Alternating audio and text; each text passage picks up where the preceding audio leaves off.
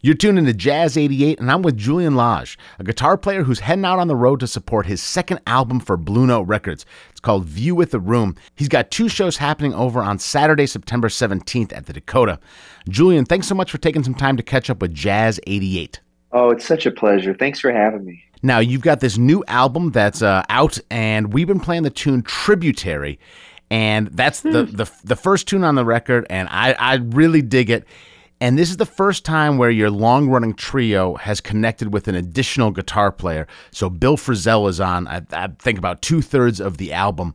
And there's a beautiful conversation throughout that whole song, and frankly, throughout the whole record between you and Bill. And it's a lot less kind of someone solos, someone's done soloing, somebody else solos. It's a lot right. less linear. Can you tell me about how you created that sort of intimate back and forth that we hear throughout this record, and particularly on the tune Tributary? Oh, absolutely. Well, thank you, thank you for your kind words about it. I, am I'm, I'm so excited to share this music, you know, and uh, uh, essentially at the core, you know, this trio with Jorge Roeder on bass, Dave King on drums, who you know well. Um, these are like, you know, my dearest musical collaborators and personal collaborators, and we've had the great fortune of just playing a lot of music together um, over the last several years and pretty organically the question came up what would it look like to expand the ensemble? And we thought of so many variations but at the end of the day it felt like we wanted to find someone regardless of the instrument who was sympathetic to what we share as a chamber ensemble. And but also uh, kind of just expanded the palette of the band and the recording and what's possible especially with regard to accompaniment and textural support um, you know what I mean? Like like so, and so the, we we distilled it to those qualities. It took us all of about two seconds to go. Well, Bill Frisell. That's like that is literally you know the um, kind of the the heart of the matter with Bill. He brings texture and space, um, expansiveness and intimacy uh, to all the music he plays, both as a leader and as a collaborator. So zooming out, you know, over the last several years, I've, I've been so lucky to play a lot with Bill, um, mostly in duo settings, but also a lot of John Zorn led projects, uh, Charles Lloyd's band. Uh, so, you know, here's my hero, this icon um, who uh, I just adore. And I kind of somewhat sheepishly approached him about the whole thing. And I, I, thought, I said, you know, Bill, I got this idea. He knows the trio well. I want this bigger sound. And, but you know it's not going to be like us sparring like we do as a duo and um, of course you know bill being bill and his just just just his wonderfully empathetic self said oh man of course i don't it's not about us soloing the same amount like i want to be like the rhythm guitar player you know i want to bring this music to life that way so in a nutshell that's that's the ethos of the record and that's exactly what he did and then some and i'm just so thrilled it worked out well, workout it did. It's it's a beautiful combination. It's frankly to me not a surprise that y'all sound good together, given the way that you you hmm. both sound on your own. But I will say um, I'm I'm a fan of jazz guitar, but I always kind of thought of Bill Frisell as a starting point. And in the in the media materials mm. for your hmm. album, you talked about how you connect what you're aiming for on this album with some real early jazz guitar players, talking like Charlie Christian. Um, and, and I'm trying to understand. Yeah you know, and and uh, this is help. I happen to not know a ton about jazz guitar, so mm-hmm. I don't mm-hmm. have to pretend like I'm I'm, I'm, I'm dumbing it down for the audience, my man. I'm dumbing it down for me. I always think of like, oh, there's been single note solos and chords, yeah and then there's Bill Frisell, and there's these ringing notes across yeah. things, and there's these like intervals as opposed. It's not quite a chord, it's not quite a solo. Um, you connect it. Obviously, you're you're a really well studied jazz guitar player. Can you help me connect the sounds on this record, and and frankly, just the sounds of Bill Frisell with earlier generations yeah. of jazz guitar players? Oh my God! Well, first of all, that is the hippest inquiry uh, or line of questioning because uh, I, I, you know, frankly, I don't think it's as common knowledge as uh, it might be about the history of the guitar as it is with other instruments in jazz. A, a, detail of the, the lineage that I think is so exciting. I mean, basically, in a nutshell, the guitar in jazz came from banjo in jazz. We're talking Louis Armstrong's group, and banjo is four string banjo, not like the five string in bluegrass, but four string. It was it was percussive and rhythmic, you know, and that was the job of it. Um, as you get into the later twenties, earlier thirties, you have players like Nick Lucas, Eddie Lang, George Barnes, like the he's like the first recorded electric guitar player, even predating Charlie Christian. These were cats who were, were kind of growing up with the sound of the banjo and watching the transition from banjo to guitar, but also seeing the transition from a lot of vaudeville music um, into this new form of music that was forming. So what you get is really risk like a lot of risk taking kind of guitar players. You know what I'm saying? Mm-hmm. These are players who are using single notes, they're using ringing sounds, they're using chords, they're using open strings, which uh, idiomatically speaking is kind of uh, on the guitar usually reserved for country music or folk music or bluegrass music. Uh, in other words, all bets are off. The guitar is like a new novelty. It's the newest thing in town. Now, as you get towards the, especially by the time you're in the 40s and 50s, uh, the guitar is more or less emulating a saxophone or a trumpet. You're getting single lines, you're getting chords, so it's emulating a piano. And uh, in a very broad strokes kind of way, the guitar got a little more conservative in terms of its role. It got more accepted, but also a little more streamlined, you know.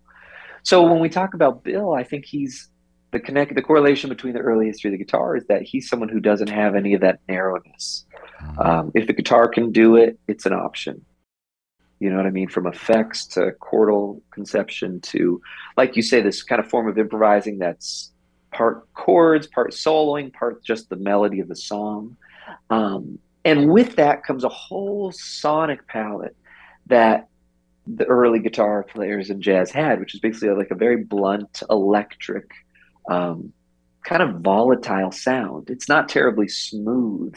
Um, it's kind of like it almost has more in common with Scotty Moore playing with Elvis Presley, mm. you know. Um, so that's just a bit of the lay of the land as far as how he and I connected about the early traditional guitar, and also when I, you know, when I talked to him about that, of course he was like, "I know exactly what you're talking about." Um, the conception of jazz guitar and even electric guitar and jazz music, even in the '80s, with some of these iconic records with uh, Frisell and Metheny, uh, uh, or Frisell and Scofield on bass desires, very different palette, far more affected, um, but incredible. So you know, Bill is part of that lineage, and I admire it, and I kind of wanted to uh, encourage it on this record. Well, in, encourage it you did, and that that is exactly the education I was looking for because I think I was kind of only going back to the 1950s and sort of going, oh, like wh- where's right. the? So I maybe wasn't going back far enough, and yeah. that's that's inspiring to know that uh, y'all are and are bringing that into the conversation. Now, um, oh yeah often I'm, I'm, it seems a lot more familiar to hear two guitar players playing together without a rhythm section sort of a oh we're going to do a duo album type of thing mm-hmm. and, and this is very different um, yeah. did you have inspirations of the two guitars in a combo to sort of some blueprints to start mm-hmm. from from previous records you've studied or listened to etc great question. Yeah, because there that is a that is that's a genre. You know, two guitars, bass, and drums. I've been so fortunate to be in a band with Nels Cline, which is structured that way. The Nels mm. Cline Four: two guitars, bass, and drums. Uh, bass Desires, which was led by Mark uh, Copeland. Uh, that was, uh, if I'm not mistaken, Mark Copeland was it Peter Erskine and uh, Scofield and Frisell. That was a blueprint. Um, uh, as was another Mark Copeland record with Joey Baron, Metheny, and Frisell. Anyway, all to say that there, there, there, there is a precedent. Um, typically, the style of sparring is kind of like you inferred earlier. You solo, I solo. We play the melody out. You know, some version of that. Yeah. Uh, and I and, and it's incredible, and it's one of the cool. And with what a rhythm, rhythm section allows is kind of a, you know, a zone where you know the the everything the, there's an anchor right? So uh, the guitarist can kind of go off and do their thing and trust that there will be this driving beat and you know or whatever else the priorities are of that band. Uh, in the case of this i think the power structure is a little more weighted towards the trio. Um, in other words the the the melodic disciplines of the music the improv, the soloing is really a feature of me, Jorge, and Dave a lot of times. And then and Bill is always an equal member because he's a force of nature, but it is subliminal in a lot of these tracks mm-hmm. where it's um, he's he's uh, we're not sharing an equal power structure. It's a little more like a singer. I'm the singer, and he's the heart of the harmonic and textural experience. And to kind of focus on what you were asking earlier about that song "Tributary," that's a good example of uh, a song where Bill's contributions are immense they're in your face, and yet I'm the only one soloing and playing the melody. Um, so it's a bit of sleight of hand, you know, gotcha. and I, I, do think that's a, a, continuation of the lineage. It's nothing novel by any stretch of imagination, but it is newer for me. The the thing I kept on thinking about when I was listening to this album had very little to do actually with music, but had a lot to do with my education in radio. An early supervisor of mine mm. kind of pointed out like I, you know, I got done with a shift and he said, "Man, wouldn't it be weird if there was somebody in life you talked to and they always talked for 20 seconds? Wouldn't wouldn't you expect that person to to sometimes talk for 5 seconds and to sometimes talk for a minute and a half? And if you have a conversation, wouldn't you expect for there to be some oblong moments that felt a little long and then a couple that are just like hey how you doing and and it it, it completely changed yeah. how i do radio because i suddenly right. like you know so many of us are just like oh every time you talk you talk for 20 seconds say the last two songs say the weather say something cool right. about the next tune and get back into it and then you're like oh that's a very odd and so it's very odd the idea of like I, I remember. I think it's Jack DeJohnette was like, "I hate train fours, but I love train four and a halfs. I love trading, you know, nines. Like, like if I need a little, if I need a little more than the sheet music shows me, I'm gonna take it, and then you can cover me for it. And and I hear that throughout that record, this sort of um, generosity, and then at other times selfishness. Like, I'm gonna go a little bit longer. I'm gonna let, and, and it's just, yeah. That's I thought more about that kind of you know, conversational interplay. You nailed it. Yeah, you nailed it. Because like even in, that's so cool how you express that. Because um, at the heart of that, to me, is, is is drama. You know, we're looking for a narrative that's dramatic in some way, something that's seductive to the ear, uh, creates expectation, then kind of defies it, right? Like doesn't give the listener what they think is going to happen, and then other times wholeheartedly gives the ear what it craves. Um, and I think proportion is the name of the game. It's ratios. It's this much of this to that much of that. Um, and and I think there's a there's culturally speaking there's a notion about listening sympathetically that can be really democratic and I think it can be awesome, but it also can be uninteresting. You know, sometimes we talk about it as like you gotta you know ignoring is half of listening. You know, part of it is now's the time to just kind of declare right? It's not open for it, it's not open for discussion. This is uh, bam here, to, and you hear that in a lot of our heroes, like Sonny Rollins, for example, or certain Bill Evans things. Or there's moments where it's like, no, you actually 100% are in control. Right. Um, doesn't mean you're not listening, but for the draw, for the sake of the music, we need you to go there. And then other times it switches. So um, I think you're speaking to something that I just find fascinating in the musical realm. And um, you're right; it applies to absolutely everything. Well, it's it's it makes for really great music on this new album, View with the Room. I'm chatting with Julian Lage. She's coming through town playing on Saturday, September 17th.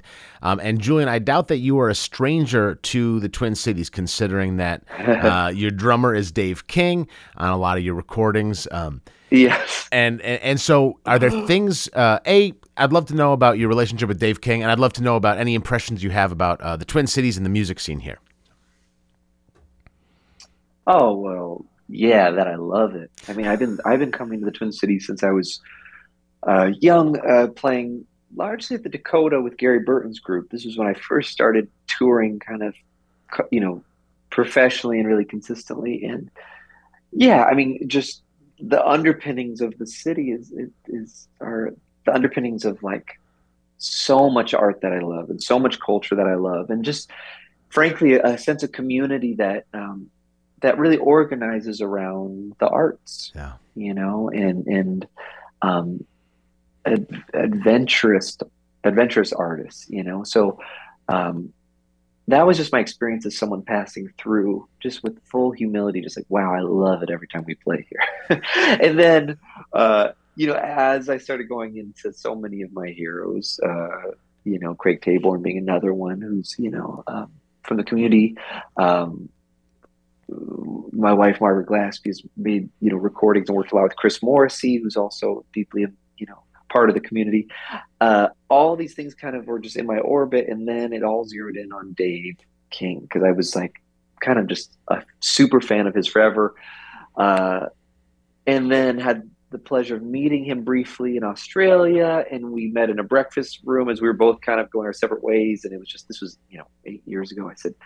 I got to play with you. And he said, I got to play with you. So we kept in touch. And then as I was formulating some new projects to debut at the Stone, which is John Zorn's club in New York, um, I thought of Dave immediately, and, I, and, we did two nights together.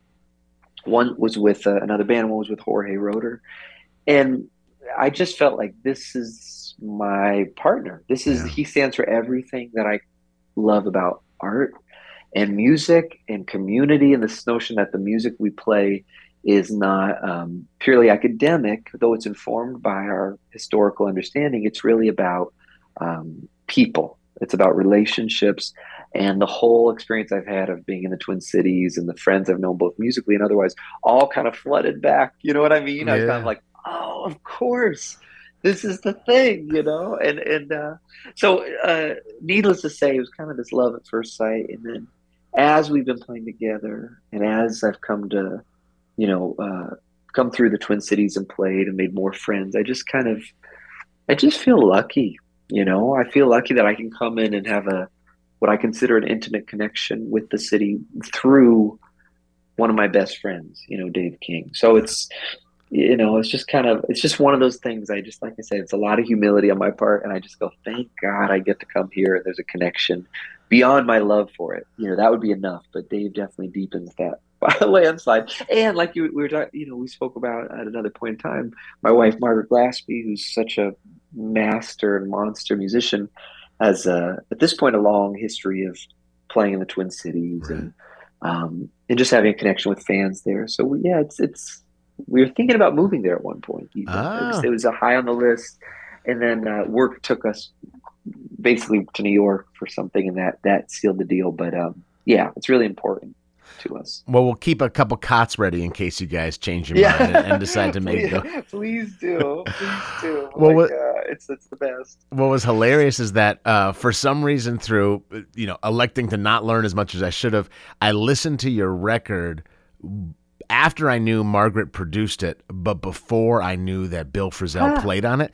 And I'm listening and I'm going, okay, well, Margaret doesn't one thing I love about your wife's records is that like when she takes a guitar solo, there's usually not a rhythm guitar waiting for her. Like generally, it's a very live sounding yeah. thing, and I just think I think that's a tribute to her skills. I also think it's a tribute to the people who play with her. Where she goes, no, like the bass player can handle it. Like when I when I go off, it's gonna be cool. And right, and course. so suddenly yeah. I'm going, yeah. okay, so her husband, uh, you know, jazz musician is is double tracking and supporting himself and doing all this stuff. Okay, cool. Like and, and then I was like, this sounds a lot like Bill Frisell. Scroll. Okay, got it. Okay, it's, it's not two Julians. It's Julian and Bill, it. and it's just uh. No, no, it's one and one. Yeah. Uh, now, uh, I basically got one more question for you, which is. Please. Y- you you make YouTube videos playing with your trio uh, pretty frequently, and they're mm-hmm. they're joyous. I see a lot of um, not just like sort of eye contact of like here comes the next part, but sort of like truly engaged eye contact mm-hmm. between y'all. Um, but also just like I mean, I think there's a reason you get a lot of views on those things that are independent of your the the quality of your music, which is that the videos are really enjoyable to watch and to see how you guys uh, respond visually. This is something that you know jazz musicians really didn't navigate maybe 25 years ago you might have a couple live concerts that you got on VHS but it's it's a very different world. How have you figured out how to visually present yourself and your trio when it's such an important part of not, not only marketing but also just kind of communicating your art?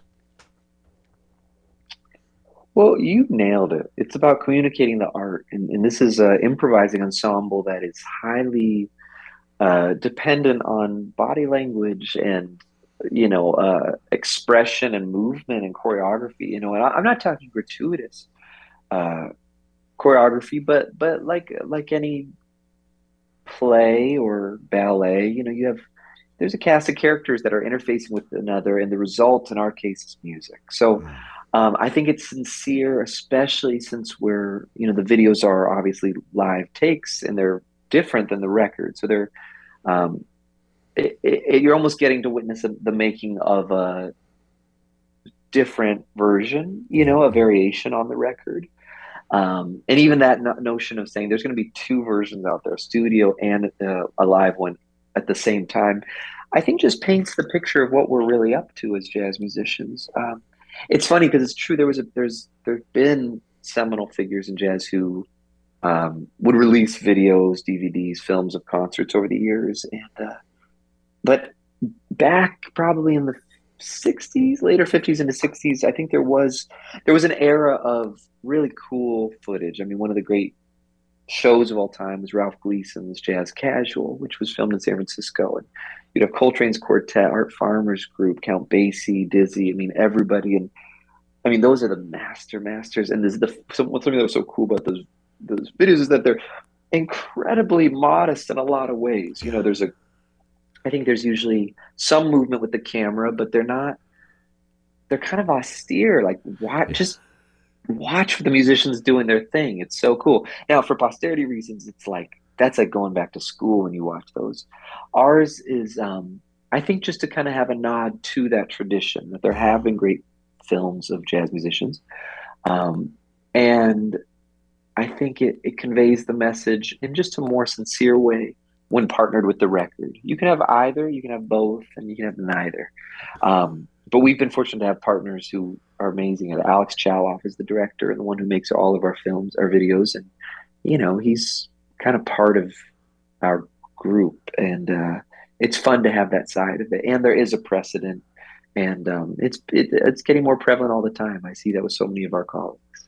Well, we'll take both, but don't make me choose between. Yes. Don't make me choose between watching you and watching Elvin Jones and his body steaming during that Ralph Gleason thing, where it's oh. just like you can literally see steam emanating from his button-down shirt, and you're just like, oh my god, this is like the most breathtaking performances I've ever seen.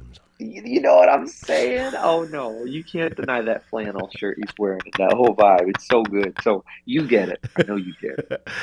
Julian, I really appreciate you taking time to chat with Jazz 88. Looking forward to catching you Saturday, September 17th, taking the stage of the Dakota. I appreciate you. Congratulations on the new record, and uh, we really love playing the tune. We're going to play the tune Tributary right now, and I hope you have a spectacular rest of your day. Thanks, brother. You too.